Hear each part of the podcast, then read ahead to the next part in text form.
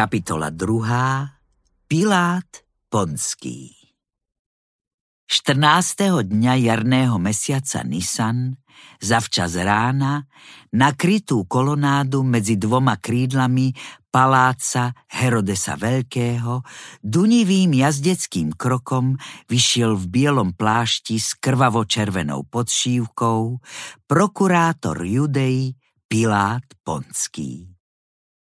Najväčšmi na svete nenávidel vôňu rúžového oleja.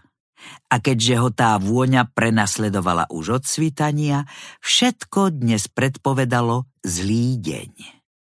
Prokurátorovi sa zdalo, že tú prekliatú ružovú vôňu vydávajú cyprusy a palmy v záhrade a že sa mieša s pachom koženého výstroja a potu eskorty.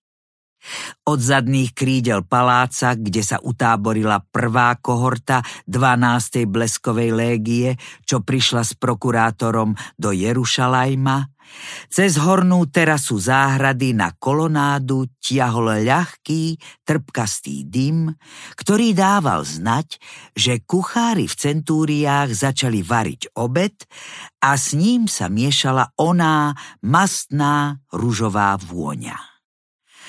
Ó, bohovia, za čo ma trestcete?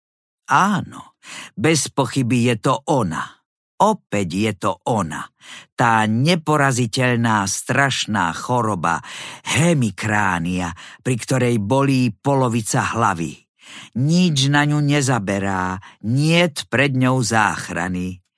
Skúsim nehýbať hlavou. Na mozaikovej dlažbe pri fontáne už stálo kreslo. Prokurátor sa v ňom usadil, na nikoho sa nepozrel, vystrel ruku na bok. Sekretár mu do nej úctivo vložil zvitok pergamenu. Prokurátor s bolestnou grimasou pohľadom letmo prebehol napísané, vrátil pergamen sekretárovi a s námahou prehovoril. Vyšetrovanec je z Galilei. Poslali ste ten prípad Tetrarchovi. Áno, prokurátor, odpovedal sekretár. A on odmietol prípad uzavrieť a žiada, aby ste potvrdili trest smrti, ktorý vyniesol Synedrion, vysvetlil sekretár. Prokurátorovi šklblo lícom a ticho povedal. Privedte obvineného.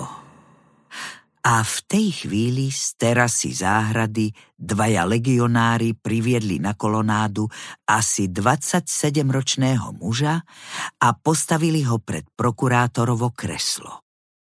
Muž mal na sebe starý a otrhaný belasý chytón. Na hlave mal biele rúško s remienkom okolo čela a ruky zviazané za chrbtom. Pod ľavým okom mal veľkú sinku, v kútiku úst odreninu so zaschnutou krvou. Nepokojne a zvedavo hľadel na prokurátora. Ten chvíľu mlčal, potom sa ticho spýtal po aramejsky. Tak to ty si huckal ľud, aby zrúcal Jerušalajmský chrám. Sedel pritom, ako by bol z kameňa, sotva hýbal perami. Bál sa pohnúť hlavou, ktorú mu zvierala pekelná bolesť. Muž so zviazanými rukami urobil krok dopredu a prevravel. Dobrý človeče, ver mi, že... Prokurátor bez toho, aby zmenil pózu či zvýšil hlas, ho okamžite prerušil. Dobrý človeče, to si oslovil mňa? Míliš sa.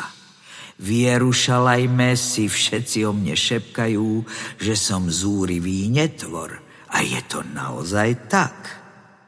A takisto monotónne dodal. Centúria potkanobícu ku mne.